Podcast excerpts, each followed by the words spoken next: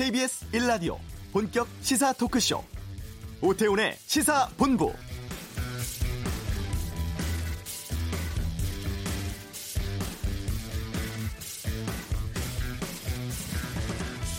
(5.18) 광주 민주화 운동을 왜곡하고 망언 언사를 주도한 지만원 씨의 재판이 어제 있었습니다. 민주화 운동에 참여한 시민들을 북한 특수군이라며 허위 사실을 퍼뜨려서 5.18 광주 시민들의 명예를 훼손한 혐의로 2016년 4월 기소가 됐었는데요. 재판이 시작된 지 3년 지났지만 아직도 법원은 결론을 내지 않고 있습니다. 지금까지 열린 공판이 10차례, 담당 재판부도 3차례나 바뀌었습니다. 다음 재판 일정도 석 달 뒤에나 잡혀 있어서 올해 안에 결론 날지도 불투명해 보입니다. 그 사이 또 다른 5.18 망언들이 계속되고 있고 왜곡과 고통 커지고 있는 상황이죠. 기약 없는 재판이 반인권적인 망언을 방조하고 있다는 목소리도 나옵니다. 내일 5.18 광주 민주화 운동 39주년 되는 날입니다. 오태훈의 시사본부 과로사로 추정되는 집배원 사망자가 올 들어 5명이나 나왔습니다. 잠시 후 이슈에서 이 문제 살펴보겠습니다. 현 정치 상황에 대한 비평과 전망, 정두원의 시사점에서 하고요. 한 주간의 언론 보도를 비평하는 watchdog, 5.18 민주화 운동을 다루는 언론 보도 행태 등에 대해서 이야기 나누겠습니다. 금요 초대석 다큐멘터리 영화 김군의 강상우 감독 만납니다. KBS 라디오 오태훈의 시사본부 지금 시작합니다. 이 시각 가장 핫하고 중요한 뉴스를 정리하는 시간 방금 뉴스 KBS 보도본부 김기화 기자 나오셨습니다. 어서 오세요. 안녕하세요. 지난해 7월 리비아에서 납치가 됐던 우리 국민 한 명이 석방됐어요. 네, 정말 다행이죠. 청와대가 발표한 건데요. 오늘 오전에 긴급 브리핑을 열었습니다. 리비아 현지 근로자 어, 62살 주모 씨가 무사히 석방됐다 이렇게 밝힌 건데요. 피랍된 지 벌써 315일 만입니다. 거의 뭐 1년 가까이 됐는데요. 주 씨는 현지 공관에 지금 보호를 받으면서 아랍에미리트 아부다비에 안전하게 머물고 있고요. 내일 귀국한다고 합니다. 또 건강에도 뭐 특별히 큰 이상은 없다고 합니다. 누가 납치한 겁니까? 이 세력이 누구냐에 대해서도 아직 뭐 그 전까지는 잘 알려지지 않았는데요. 리비아 남부 지역에서 활동하는 범죄 집단이라고 합니다. 그래서 지금 뭐 납치 경위, 억류 상황 이런 구체적인 사항을 조사하고 있기 때문에 뭐 더 정확히 알려면 시간이 좀 필요할 것 같습니다. 정부는 이 피랍 사건 발생 직후에 그 범정부 합동 테스크포스를 구성해서 석방 노력을 해왔다고 하는데요. 청와대는 이 석방 과정에서 아랍에미리트 정부의 역할이 굉장히 결정적이었다라면서 음. 감사의 뜻을 전했습니다. 그 지난 2월에 그 아랍에미리트 모하메드 왕세제가 이 문 대통령에게 주시 석방 지원을 약속했었거든요. 네. 저도 그 뉴스를 봤던 기억이 나는데 이를 계기로 아랍에미리트 정부가 리비아 군 당국과 긴밀히 협조를 해서 이번 석방을 이끌어냈다는 겁니다. 네. 어, 석방이 10달이 넘게 지나서 이루어졌습니다. 다행스럽긴 합니다만 건강에는 괜찮다고 해요? 근데 이제 주 씨가 납치된 315일 동안 수염도 깎지 못하고 음. 폐쇄된 공간에 계속 갇혀 있었다고 합니다. 그렇게 긴 시간 동안 다시 폐쇄된 공간이 있으면 삶이 얼마나 망가질지 걱정이 되는데요. 건강은 양호한 상태였지만 오랫동안 빛을 보지 못하셔가지고 시력이 많이 안 좋아진 것 같다 이런 말이 말이 나왔고요. 다소 수척한 모습이었다고 정부 관계자가 밝혔습니다. 주 씨는 구출 당시에 315일 어, 동안 피랍되어 있었다는 사실을 정확히 알고 있었다고 해요. 네. 그러니까 이게 석방을 기다리면서 하루하루 날짜를 센 것 같다라는 게 어, 외교부 당국자의 말입니다. 또 함께 피랍된 필리핀 사람 3명과는 달리 주 씨는 또 같이 얘기할 사람도 없지 않습니까? 음. 말이 안 통하니까. 그래서 피랍 기간이 훨씬 더 길게 느껴졌다. 3배는 길게 느껴졌다. 이런 소회를 밝힌 것으로 전해졌습니다. 네. 그리고 북한이 지금 심각한 가뭄 피해 입고 있다고요? 네, 그렇습니다. 북한 노동신문이 올 들어 최근까지 북한의 평균 강수량이 56.3mm, 평년의 40%도 안 된다라고 밝혔어요. 1917년 어, 이후 같은 기간 강수량으로 가장 적은 어, 수치인데요. 어, 노동신문에 따르면 이달 말까지 두 차례 정도는 비가 오겠지만 가뭄 극복에는 힘들 것 같다라고 내다봤습니다. 또 조선중앙TV 등 다른 매체들도 가뭄 피해를 예방하자라면서 전방위적으로 선전을 하고 나섰습니다. 네, 우리 정부 식량 지원 확정했다면서요? 그렇습니다. 그래서 그동안 이 대북 식량 지원에 관련해서 여론을 계속 수렴해 오지 않았습니까? 정부가 대북 인도적 지원 방침을 확정했다고 밝혔습니다. 지금 뭐 북한 내 식량 사정이 최근 10년 사이 가장 나쁘다 이런 국제기구 조사 결과에다가 또 가뭄도 이렇게 심하다고 하니까 어, 이런 것까지 고려를 한 것으로 보입니다. 청와대 그 정의용 어, 국가안보실장은 어, 식량 지원을 어떻게 추진할 것인지 구체적 방안에 대해 다양한 준비를 하고 있다. 아, 그 계획을 곧 어, 국민에게 밝히겠다라고 밝혔습니다. 네. 밤사이 김학의 전 법무부 차관 구속됐어요. 그렇습니다. 별장 성접대 의혹이 불거진 지 6년 만이죠. 법원은 이 주요 범죄 혐의가 소명되고 증거인멸, 도망 염려 같은 것도 인정된다라면서 영장을 발부했습니다. 예, 검찰은 예전에 그 성범죄 혐의를 제외한 뇌물 혐의만으로 구속영장을 청구한 바 있습니다. 그 사실 그 김 전 차관의 문제가 불거진 게 성범죄 의혹 때문이었잖아요. 그렇죠. 근데 이제 하지만 이 당, 당사자들의 진술이 엇갈린다. 네. 그래서 어, 영장 치긴 좀 애매하다라는 이유 등으로 성범죄 혐의는 일단 이번 영장 신청에선 빠졌고요. 대신에 어, 뇌물 혐의 안에 이 성접대가 어제 말씀드린 바대로 뇌물로 들어가서 이루어졌는데 그래서 뇌물의 수단으로서 성접대라는 것이다라는 거예요. 그래서 성폭행으로 이번에는 적시되지 않았습니다. 네. 어, 진술이 오락가락한 것도 구속 사유가 됐겠죠? 네, 본인 진술이 자꾸 바뀐 것도 가장 어, 어, 큰 어, 구속 사유 중에 하나가 됐다고 하는데요. 검찰 수사 때는 이 윤종천 모른다라고 네. 아예 모른다고 혐의를 부인했는데 영장 심사에서 갑자기 윤종천을 만난 적이 있, 을수 있다라면서 어, 한 발 물러서 가지고 이 진술이 오락가락한 겁니다. 그래서 어, 신뢰를 잃게 되기 때문에 이번에 영장이 나온 거 아니겠냐 이런 네. 얘기가 나옵니다. 예. 이른바 해피 벌룬을 대량으로 유통한 열당이 붙잡혔다고 하는데 이 해피 벌룬이 뭡니까? 이게 이제 그 아산화질소를 사람이 갑자기 많이 마시면은 예. 괜히 기분이 업대가 어, 기분이 좋아져가지고 막 웃음이 나오고 이제 이 그런 어, 효과가 있는데요. 그래서 이른바 이제 웃음가스라고도 불려요. 근데 이거를 가득 채운 풍선을 이제 파는 거예요. 음. 그러면 이제 이걸 해피벌룬이다. 마, 마시면 벌룬이 풍선이라는 뜻이니까. 그래서 이걸 마시면은 그런 효과가 있기 때문에 이거를 이제 대량으로 이제 유통을 하던 일당이 잡힌 건데 35살 김모 씨 등 판매업자 12명 그리고 구매자 83명 등 모두 95명을 적발을 하고요. 그리고 김 씨 등 판매업자 3명을 경찰이 구속했습니다. 2017년부터 이들이 커피 관련 제품을 판다면서 위장 업체를 찾았어요. 왜냐하면 이 커, 카페에서 그 휘핑 크림이라고 크림 내는 그 기계 있지 않습니까? 예, 예. 거기 휘핑크림 거기에 아산화질소가 사용이 되거든요. 그래서 거기에 쓸 것처럼 해서 이걸 해피볼론으로 만들어서 팔아온 겁니다. 그래서 불특정 다수에게 휴대전화 문자를 보내가지고 해피볼론 사실 분뭐 이런 식으로 보내가지고 연락이 온 사람들로부터 해피볼론을 판매해 온 겁니다. 이들은 이 적발을 어, 피하기 위해서 수시로 가게 상호를 바꾸고요. 어, 3교대로 24시간 주문을 받아서 약속된 장소로 직접 배송하는 수법으로 단속을 그동안 피해왔습니다. 경찰은 이들이 원가의 두 배 가격에 이 아산화 질소를 판매해서 모두 13억 원 가량을 부당하게 챙긴 것으로 보고 있습니다. 네. 그 한센병 발언으로 무리를 일으킨 자유한국당 김연아 의원이 사과했네요. 그렇습니다. 어제 한 방송에서 경제가 좋아지고 있다는 문재인 대통령의 발언을 언급하면서 대통령이 국민의 고통을 못 느낀다고 하면은 이거는 의학적 용어로 뭐 한센병 비슷한 것이다 이런 식으로 빗대서 비판을 했었거든요.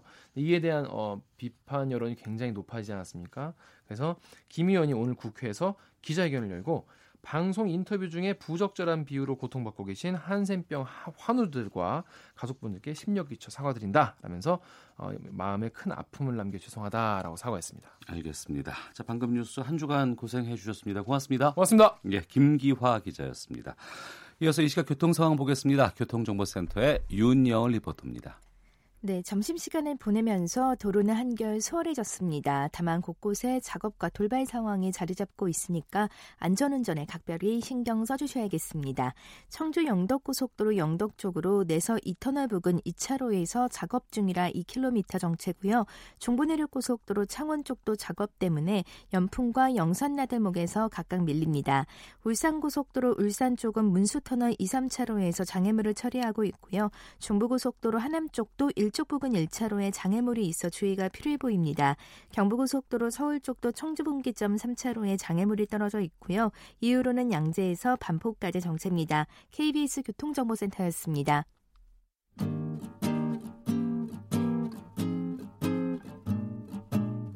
KBS 1라디오 오태훈의 시사본부 여러분의 참여로 더욱 풍성해집니다. 방송에 참여하고 싶으신 분은 문자 9730번으로 의견 보내주세요. 애플리케이션 콩과 마이케이는 무료입니다. 많은 참여 부탁드려요. 지난 12일과 13일 이틀 사이에 3명의 집배원이 숨졌습니다. 이 세 분 다 과로 때문에 사망했다는 게 전국 집배 노조의 입장인데요. 지금 우리 주 52시간 근무제가 도입된 상황이죠. 하지만 이 집배원들의 노동 조건 여전히 열악하다는 생각이 듭니다. 지난 13일 돌아가신 고 이은장 집배원의 형 이재홍 씨를 연결해서 말씀을 좀 나눠보겠습니다. 나와 계시죠? 예, 안녕하십니까. 예. 먼저 동생이 언제부터 집배원으로 근무를 했습니까? 예, 제가 알기로는 2016년 2월부터 해가지고요. 예. 3년이 조금 넘은 걸로 알고 있습니다. 3년. 예. 예. 정확한 사망 원인이 무엇이라고 나왔는지 아시는지요? 아직 부검 정확한 결과는 나오진 않았는데요. 예, 예. 지금 돌연사라고 얘기를 하고 있습니다. 돌연사. 예. 예. 어, 돌아가신 이은장 집배원이 30대 초반이라고 들었습니다. 예, 예. 어, 평소에 지병 같은 건 없었죠? 그렇죠. 지병이라는 거 그런 말이 진짜 무색할 정도로 네. 진짜 자전거 국토 종주라고 하나요? 그런 것도 하고 음. 헌혈도 많이 해가지고 뭐 상패 같은 것도 받아왔더라고요. 그런 것도 있고 집에 갔더니 뭐 평소에 아프다는 얘기는 뭐 근육통이나 네. 일하다가 다치고 하면 까질 경우가 많아서 파스나 이런 거 소독약 음. 그런 것만 집에 많았지 뭐 따로 먹는 약이 있다거나 네. 그런 거는 집에 아무것도 없더라고요. 영양제 뭐 이런 거밖에 피로회복제 이런 것만 있더라고요. 어. 어, 30대 초반의 건강한 청년이 예. 집배원 생활 3년 만에 지금 돌연사를 하신 거예요. 예. 옆에서 형이 보셨을 때 동생의 근무 강도는 어느 정도였다고 판단하세요? 근무 강도라고 하면 제가 봤을 때는 아, 항상 뭐 출근은 한 7시 정도 했는데 예. 퇴근은 대중이 없었어요. 어. 퇴근은 7시에 할 때도 있고 늦으면 9시에 넘어서 와가지고 네. 밥도 못 먹었다고 음. 하는 경우도 있고요. 네. 주말 같은 경우는 뭐 격주로 계속 출근을 했고요. 음. 동생이 평소에 아유 좀 일이 좀 고되다 힘들다 뭐 이런 얘기를 좀 나눈 적이 있습니까? 예, 힘들다는 얘기는 했었죠. 예. 뭐 중순 뭐 월, 월 중순이나 명절 음. 뭐 선거 기간 이런 때는 진짜 주말에도 나가서 일을 해야 되고 네. 평소에 제가 점심이라도 한번 사주려고 뭐 밥 좀 먹자 형님 지금 점심 시간에 음. 밥만 먹고 바로 일을 해야 되니까 네, 밥 네. 먹을 시간이 없다 음. 바로바로 가서 일을 해야지 그 안 그러면 일을 다 끝마칠 수가 없다고 하더라고요 예. 어, 동생분이 정규직 전환을 위해서 지금 그동안 꾸준히 노력하고 준비를 했다는 얘기를 들었습니다. 예, 예, 그러니까 비정규직으로 집배원 생활을 하신 거네요. 예 그렇죠 어, 어떤 노력들을 해왔다고 해요? 정규직 되기 위해서? 집에 갔더니 그 면접에 대비한 시험이나 네. 그런 거 다 그렇게 막 포스트잇도 다 하고 음, 줄거 공부도 다 했더라고요. 예. 이번에 또 정규직 티오가 나가지고 네네. 5월 4일경에 저희가 이제 가족 모임을 했었거든요. 네. 그래서 그때 모였을 때 음, 아 이번에 티오가 나가지고 자기가 이제 확실시 된다. 네네. 면접만 잘 보면 어, 될 것 같다. 거의 될 거 된 것 같다고 얘기를 했었거든요. 예. 저희는 이제 축하한다고 음, 얘기를 그때 했었거든요. 예, 예. 그때가 이렇게 마지막이 될 줄은 참 저희도 몰랐습니다. 예. 가족분들께서 소식 듣고서 상당히 많이 놀라셨을 것 같아요. 예, 예. 아이고 참 유족으로서 좀 동생에게 뭐 하고 싶은 말씀 있으시면 좀 이 자리를 빌려서 좀 말씀 부탁드리겠습니다. 제가 거기 도착했을 때 참 힘들 얼마나 힘들었는지 눈도 채 다 감지 못하고 음. 차비차게 누워 있었더라고요. 예. 참 힘- 좋은 소식만 기다리면서 힘든 것도 참고 이랬는데 네. 보상도 하나도 못 받고 떠나게 돼가지고 음. 정말 아쉽고 애통합니다. 네. 회사에서는 뭐라고 별다른 말이 없었습니까? 회- 사측에서는 주 52시간을 준수했다 네. 그런 얘기만 지금 반복하고 있고요. 예. 지금 자료 같은 경우도 저희가 요청을 했는데 어. 그런 거에 대해서는 어제 방문했을 때는 준비가 안 돼 있더라고요. 예. 참 이게 좀 많이 비협조적으로 나오더라고요. 어. 그 가족분들께서 글쎄요, 그 동생의 죽음에 대해서 무언가 앞으로 뭐, 뭐 활동이라든가 계획 같은 것들도 좀 생각하고 계신 게 있으신지요? 저희가 생각하는 거는 지금 은장이가 이렇게 비록 갔지만 네. 이런 일이 또 발생하면 안 되잖아요. 예, 예. 지금 이렇게 뭐 불합리하게 일을 하면서 음. 무료 노동하고 이런 게 발생하지 않도록 이런 처우 개선을 좀 해서 그런 개선을 하기 위해서 저희도 노력할 거고요. 이런 비정규직 노동 노동자들이나 모든 집배원들이 편하게 일할 수 있도록 뭐 한 번에 다 바뀔 수는 없지만 네. 저희가 바꿀 수 있는 거는 바꿀 수 있도록 지금 뭐 국민 청원이나 이런 것도 저희가 해놓은 상태고요. 예. 그런 거에 대해서 조금이라도 바꿀 수 있도록 그런 거를 저희도 이번 이번이 처음이다 보니까 음. 지금 알아가고 있는 상태예요. 저도 이렇게 막 이런 것도 있구나 저런 것도 있구나 해서 좀 네. 더뭐 일하는 데에서 우체부 노동자들 우체부들이나 또 비정규적인 노동자들이 좀 대우받을 수 있는 사회가 될 수 있도록 그런 거를 조금이라도 제가 바꿀 수 있다면 네. 그거에 대해서 좀 만족할 수 있을 것 같습니다. 알겠습니다. 자, 아이고 삼가 고인의 명복을 빕니다. 오늘 말씀 고맙습니다. 네, 감사합니다. 네, 고 이은장 집배원의 형인 이재홍 씨 연결해서 말씀을 좀 들어봤습니다. 그럼 이번에는 전국 집배 노조 최승묵 위원장 연결해서 노조의 입장 좀 여쭤보도록 하겠습니다. 나와 계시죠? 네, 안녕하세요. 최승무입니다. 네. 아, 돌아가신 이은장 씨의 형님과 인터뷰를 방금 마쳤습니다. 예. 근데 이은장 씨 외에도 두 분의 집배원이 또 이틀 사이에 돌아가셨다고 들었습니다. 예, 예. 다른 두 분은 어떻게 돌아가신 건지요? 그 요번 주 지나온 일요일, 월요일 이틀간 세 분이 안타깝게 돌아가셨는데요. 네. 어, 보령 우 체국에서도 이제 암 투병증으로 이제 병세 악화로 돌아가셨고 네. 의정부 우체국에서도 이제 정년을 앞둔 그 집배원께서 심정지로 어, 운명을 달리하셨습니다. 그리고 또 한 분이 네. 이 공주 우체국의 이현장 집배원께서 34세 젊은 나이에 운명하셨습니다. 예. 이틀 사이에 세 분의 집배원이 돌아가셨는데 여러 가지 연관성 같은 것들이 좀 있다고 판단하시는 건가요? 예, 그렇죠. 이 세 분 다 어, 현업에서 했던 이제 집배원 분들이셨고, 예. 어, 장시간 이제 과로 노동에 시달리셨던 과정들이 있었고, 어. 어, 두 분은 이제 심혈관 질환으로 사명, 사망을 하셨기에, 네. 이제 과로사의 기본적인 이제 집배원들이 이제 과로사 당하시는 분들의 전형적인 유형들이에요. 어. 그래서 저희가 어 어쨌든 하루 아침에 이렇게 운명을 달리하셨지만 네. 일과의 연관성을 좀 밝히려고 좀 노력 중입니다. 예. 이분들 외에도 올 들어서만 그러니까 이분들 포함해서 다섯 분의 집배원이 돌아가셨다면서요?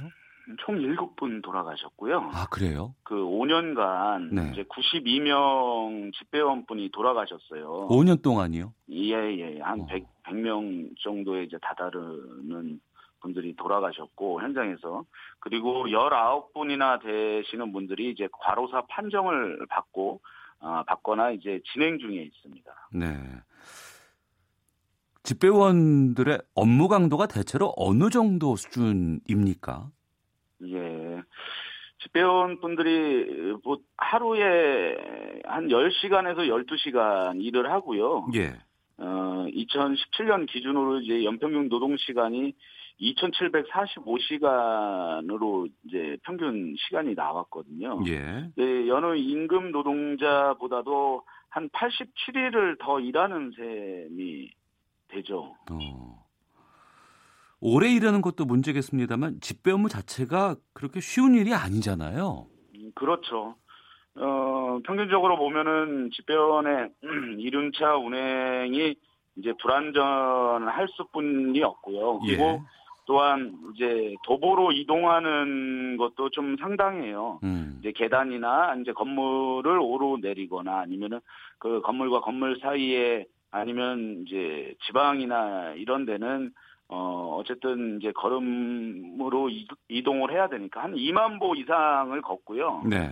어, 집배원들이 이제 배달을 하는 와중에는 음. 저희가 이제 심박수를 측정해 봤더니 한 110 정도로 이제 달리기 선수와 거의 흡사한 수준으로 일을 하고 있는 거죠. 네. 그러면서 이제 그 무거운 짐을 운반하거나 진동이 음. 있는 이륜차를 운행하는 과정들에서 나타나는 근골격계 질환으로 호소하시는 분들이 당장 치료를 받아야 되시는 분이 이제 거의 절반도 넘고 있는 상황이에요. 네. 근데 궁금한 것이 예. 지금 그 집배원 분들도 주 52시간 근무 대상자시잖아요. 맞습니다. 근데 왜 이렇게까지 노동 강도가 센 일들을 오랫동안 할 수밖에 없는 건가요? 그 작년 7월 1일인데 이제 우편업이 특례 업종에 속해 있었거든요. 그래서 예. 무한정 노동을 할 수뿐이 없었었어요.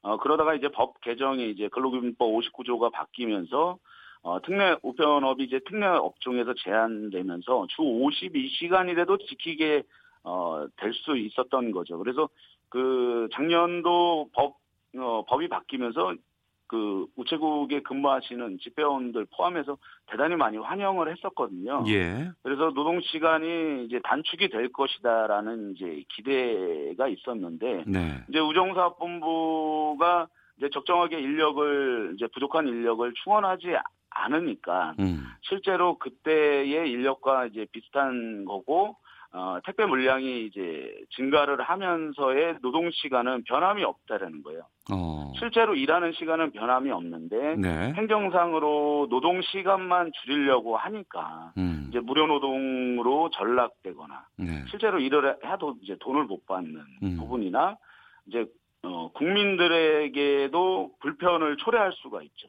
제때 음. 편 어, 우편물이 제때 못 가는 어, 지연 배달하게 될 수뿐이 없는 이러한 현실들이 주 52시간 이후에 좀 변화되는 상황인 것 같습니다. 네. 주 52시간 일은 하곤 있지만 이것은 서류상으로 행정상으로는 그렇게 일을 할 뿐이고 실제는 그렇지 않다는 것 아니겠습니까? 음, 예, 예. 예. 그리고 앞서 말씀드려본 그 돌아가신 이은장 씨의 경우에는 이제 비정규직 집배원이셨고 예. 정규직 채용을 기다리는 준비를 하셨다고 하는데 음. 그 정규직 집배원과 비정규직 집배원 간에 좀 하는 일이 좀 다른가요? 하는 일은 동일해요. 예. 서로 집배원 분들이 비정규직과 정규직과 서로 맞바꾸는 경우도 많거든요. 어. 그래서 일적으로 보면은 거의 동일하다가 동일하다고 볼 수 있습니다. 네. 청취자 가윤하님, 우체국은 공공기관, 공기업 경영 효율화에 직격탄을 맞은 기관입니다. 비용 줄여서 경영진은 성과급 받겠지만 정작 불이익은 집배원 분들이 감당하는 것 아닐까요? 근무 환경 반드시 개선돼야 합니다라는 의견 주셨고 커피타임님, 우체국이 이 정도면 일반 택배회사 근무하시는 분들도 어떻겠습니까? 택배업 자체가 열악한 것 같습니다. 여건 개선 바랍니다라는 의견 주셨는데. 이 집배원들의 근무 환경 개선을 위해서 어떤 대책이 필요하다고 보시는지요? 우선은요, 그 우편물과 이제 택배는 어쨌든 사람의 손과 손으로 전달되는 과정들을 거칠 수밖에 없어요. 예. 어, 그래서 어, 이제 부족한 인력으로 지금 과도한 노동이 안전과 생명을 위협받는 상황이라는 거죠. 음. 어, 그렇다면 근본 해결책, 해결책은 인력 증원만이 이 문제를 지금의 이제 주변의 열악한 처우나 아니면 노동 조건을 개선하는 어, 일은 인력 증원뿐이 없다라고 생각이 듭니다. 이제 작년도 어, 정부와 네. 이제 전문가들로 구성된 이제 집배원 노동 조건 개선 기획 추진단에서 권고했던 네. 어, 2천 명의 어, 집배원 인력이 더 증원이 돼야지만 음. 지금의 과로 노동도 해결할 수 있고 네. 어 그리고 이제 집배원의 생명까지도 지켜낼 수 있는 부분이다라고 가장 기본적으로 얘기를 했었거든요. 예. 그래서 어 현재 이제 부족한 인력이 적정하게 어, 충원되기를 간절히 소망하고 있습니다. 알겠습니다. 자, 말씀 여기까지 듣도록 하겠습니다. 고맙습니다. 네, 고맙습니다. 네, 전국 집배노조의 최승묵 위원장이었습니다. 헤드라인 뉴스입니다. 김학의 전 차관과 관련된 뇌물과 성폭력 의혹을 수사하는 검찰 김학의 수사단이 건설업자 윤중천 씨를 오늘 재소환했습니다. 바른미래당 오신환 원내대표가 선출된 이후 열린 첫 최고위원 회의에서 오 원내대표와 바른정당계 최고위원 전원이 손학규 대표의 사퇴를 거대, 거세게 요구했습니다. 김현미 국토교통부 장관이 하루 1.4명꼴로 발생하는 건설 현장 사망 사고를 2022년까지 절반 수준으로 줄이겠다고 밝혔습니다. 미국 도널드 트럼프 행정부가 수입품에 고율의 관세를 매기는 관세 장벽이 대규모 증세 효과를 내고 있다고 CNBC 방송이 보도했습니다. 식품의약품안전처가 휴대용 공기 산소 제품을 의약 외품으로 분류한 이후 처음으로 관련 제품을 의약 외품으로 허가했습니다. 지금까지 라디오 정보센터 조진주였습니다.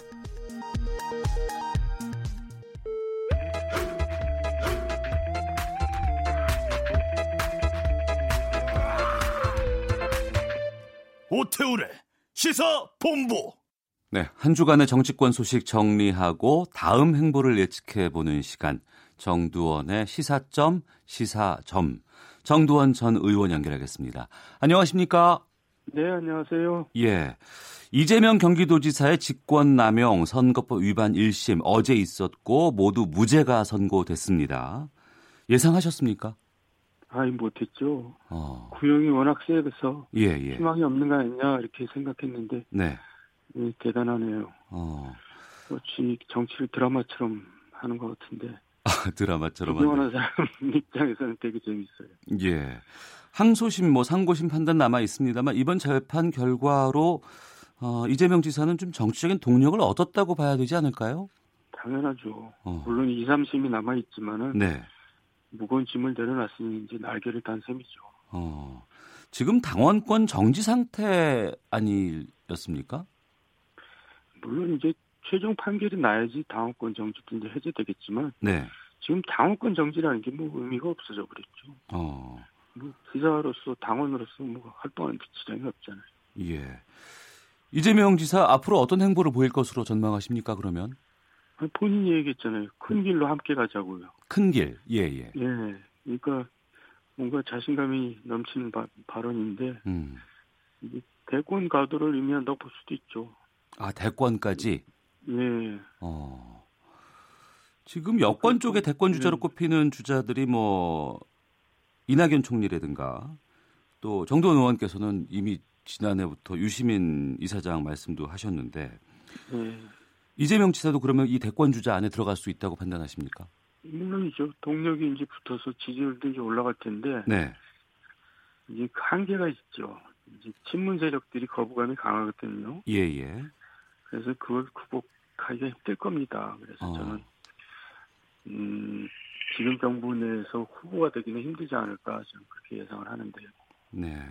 지금 정부라고 하면 그럼 차차기 정도로 지금 판단하시나요?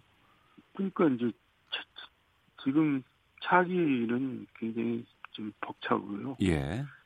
차차기 정도 노려볼 만하다 이렇게 생각합니다. 어, 알겠습니다. 자, 그리고 어, 앞서서도 잠깐 저희가 좀 다뤄봤습니다만 자유한국당 원내대변인 맡고 있는 김연아 의원 문재인 대통령 네. 비판하는 과정에서 여러 가지 아, 발언으로 논란이 있었고 또 조금 전에 사과를 했다고 합니다. 지금 여러 가지 정치권에서 막말 같은 것들이 계속 나오고 있거든요. 이것 어떻게 보세요? 계속 나올 것 같은데요. 그러니까 SNS 정치가 대세를 이루다 보니까 예. 점잖은 말 가지고는 기사가 안 되거든요. 그러니까 음. 이제 자꾸 자극적인 언어가 이제 등장하고 그러다 보니까 네. 자꾸 악순환이 되풀이 되면서 이제 근데 어쨌든 인지도가 깡패라고 예. 정치인들은 인지도가 중요하거든요. 예예예. 예, 예. 저도 김연아 의원 잘 몰랐는데 이번에 알게 됐잖아요. 어. 그런 효과도 있죠. 그러니까 SNS 정치라고 하는 것이 그 인지도를 올리기 위한 막말들이 더 쏟아져 나올 수밖에 없는 환경이다. 그러니까 SNS 이거 원래 언어들이 좀 과격하잖아요. 예, 강렬하잖아요. 예. 어. 그러니까 이제 거기서 점잖은 언어는 이렇게 눈에 띄지를 않죠. 예. 그 저도 시사 프로그램을 진행하고 있습니다만 이런 발언들이 나왔을 때 이걸 소개를 안 하고도 그냥 침묵으로 넘어가는 건 아닌 것 같고 또 하자니 또 계속해서 얘기가 되고 뉴스가 되다 보니 또 말씀하신 것처럼 인지도가 깡패라는 이런 정치권의 상황에서 올라가는 이런 입장이 되는 거 아니겠습니까? 예. 그 우리가 유튜브 정치도 하지만은 유튜브가 그 처음 만든 것보다 그 다음 만드는 게 더 세야 되거든요. 예, 예. 이러다 보면 이제 계속 좀 점점 세지는 거죠. 음. 몸싸움 때문에 정치권에 대한 비판들이 많아졌는데 이제는 막말까지도 좀 이어져 오는 상황인 것 같고 정치 혐오라는 것들을 불러오곤 있지만 정작 이것을 정치권에서는 좀 이용하고 있는 그런 입장이네요. 그렇죠. 그러니까 그, 그 그게 저는 정치 환경이 그렇게 바뀌었기 때문에 네. 그게 고쳐질 거라고 생각이 잘 안 되는데요. 어, 앞으로도 계속 지금 되지 않을까라는 우려를 네. 해주시는데요. 황교안 대표 광주행에 대해서 좀 여쭙겠습니다. 네. 내일 간다고 해요. 네. 어, 하지만 그 광주에서 얘기했던 또 많은 분들이 얘기했던 숙제를 하지 않고 내려가는 상황이 되는데 네. 이 숙제는 안 할 것으로 전망하십니까? 아니면 하기는 하는데 갔다 와서 할 것으로 보시는지요? 그석 달이 지났는데도 아직 안 됐다는 얘기는 예. 이러지도 저러지도 못하고 이제 미루고 있는 거죠. 예. 이게 자유한국당의 현 좌표를 보여주고 있는데 음. 무게 중심이 이제 워낙 우측으로 가 있다는 얘기 아니에요. 예. 그러니까 지금 자유한국당이 앞으로 저 총선을 치르고 그러기 위해서 이제 지토끼뿐만 아니라 산토끼까지 이제 잡으려면 네. 이런 자세 가지고는 안 되겠죠. 어. 특히 이제 이정명 의원 같은 경우에는 2월 14일이었나요? 윤리위에서 이제 제명 의견을 낸 거 아니겠습니까? 네. 그리고 의원총회에서 3분의 2 이상의 찬성이 있어야지만 제명이 되는데 네. 이거를 안 올리는 거는 뭐 의원총회를 열기 힘든 상황입니까? 아니면 총회를 열, 열어도 부결될 것을 우려한다고 보세요? 그 전에 이제 의원총회가 많이 있었잖아요. 예. 의원총회가 뭐 시간이 없어서 못 이런 건 아니고. 어. 그러니까 이제 부결되면은 그 또 역풍이 얼마나 불겠어요. 예. 그게 두려워서 못 내는 거겠죠. 어, 그래도 하기는 해야 되지 않겠습니까? 예, 하긴 해야죠. 어. 시점은 언... 넘어갈 수는 없죠. 아. 알겠습니다. 자, 정두원의 시사점 함께하고 계시는데요. 검경 수사권 조정안 논란도 계속되고 있습니다. 어제 문무일 검찰총장 직접 기자간담회까지 열었고 좀 다소 경황된 그런 그 뉘앙스도 나왔는데 이 기자회견은 어떻게 보셨는지요? 이해가 잘 안 가는 게요. 예. 2년 가까이 작업을 해서 만든 조정안인데 네. 그동안 검찰 얘기는 하나도 안 들었다는 얘기밖에 안 되잖아요. 예. 그럴 수가 있나 싶은데요. 음. 검찰에서는 왜 그동안에 의견을 또 안 내놨는지. 네. 이제 와서 저기 법원까지 올라간 상태에서 반대를 한다는 거는 그동안 정부 내에서 일방적으로 진행됐다는 얘기를 보여, 보여 주는 거죠. 아, 정부에서 일방적으로 진행했다라고 판단할 수도 음. 있고 또 검찰이 음. 그동안은 입장을 안 밝히다가 이제서야 나선다고 또 이해를 해도 되지 않겠습니까? 네, 같은 얘기죠. 예. 어, 뒤늦게 이렇게 좀 여러 가지 의견들을 표명하고 있는 문 총장의 행보에 대해서는 어떻게 보십니까? 그 이제 문 총장은 임기가 얼마 안 남았으니까요. 예. 부담이 없죠. 음. 어차피 뭐 이제 그 마지막 후배들한테 이제 자기 할 일을 하고 간다는 걸 보여주는 거죠. 예. 그것도 좀 왜 지금 와서 그랬는지 음. 작년이나 그럴 때 목소리를 왜 못 냈는지 네. 그런 점이 좀 아쉽고 그렇죠. 예. 또 한편으로 저희가 좀 궁금한 부분이 이건데요. 어제 문 총장 기자회견 이후에 더불어민주당의 싱크탱크라고 할 수 있는 민주연구원에서 검경 수사권 조정에 반발하는 검찰을 강도 높게 비판하는 보고서를 냈습니다. 이거는 왜 이런 보고서가 나왔다고 판단하십니까? 원래 뭐 일일 보고서처럼 보고서가 나오는 건데요. 예. 최초 보고서가 공교롭게도 그렇게 된 거죠. 어. 근데 어쨌든 지금까지 민주연구원의 보고서가 뭐 관심의 대상이 된 적은 없었는데 네. 역시 양정철 신임 원장이 가니까 이제 관심의 대상이 되는 거죠. 음. 신임 새로 이번 주에 취임을 한 양정철 원장 연구원의 위상이 좀 커지고 있다는 의견도 나오고 있는데 당연하죠. 실세가 갔는데 음. 그 기관이라는 게 누가 가서 무엇을 하느냐에 따라서 위상이 달라지잖아요. 네. 양비라고 불릴 정도의 실세가 이제 가 있으니까 당연히 위상이 높아졌죠. 음. 총선 1년 남은 입장에서의 이런 취임이 민주당에는 큰 보탬으로 작용할 거라고 판단하십니까?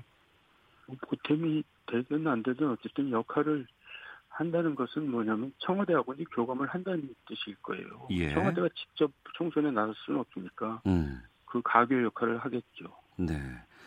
자 그리고 바른미래당 입장을 좀 보겠습니다. 오신환 신임 원내대표가 어제 어, 손학규 퇴진론 그동안 뭐 계속 앞세 왔었고 여기에 대해서 손학규 대표가 어제 입장을 밝혔습니다. 절대 안 하겠다. 손 대표의 이러한 선택은 어떻게 보세요? 손 대표는 지금 이제 명분도 잃고 새도 잃고 다 이제 코너에 몰렸는데 네. 고집만 남아 있는 거죠. 음. 보기 딱합니다. 그 국민들 보기 답답하죠. 예. 뭐 그렇게 그 중요한 자리라고 그렇게 거기를 고수하고 있는지. 본인 입장에서는 추석 때까지 뭐 지지율 이 얘기를 그동안 해왔었는데 예. 그 지지율이 추석 때까지 나오기는 좀 쉽지 않은 상황이잖아요. 그럼 어떻게 퇴로를 만들까요, 손 대표가?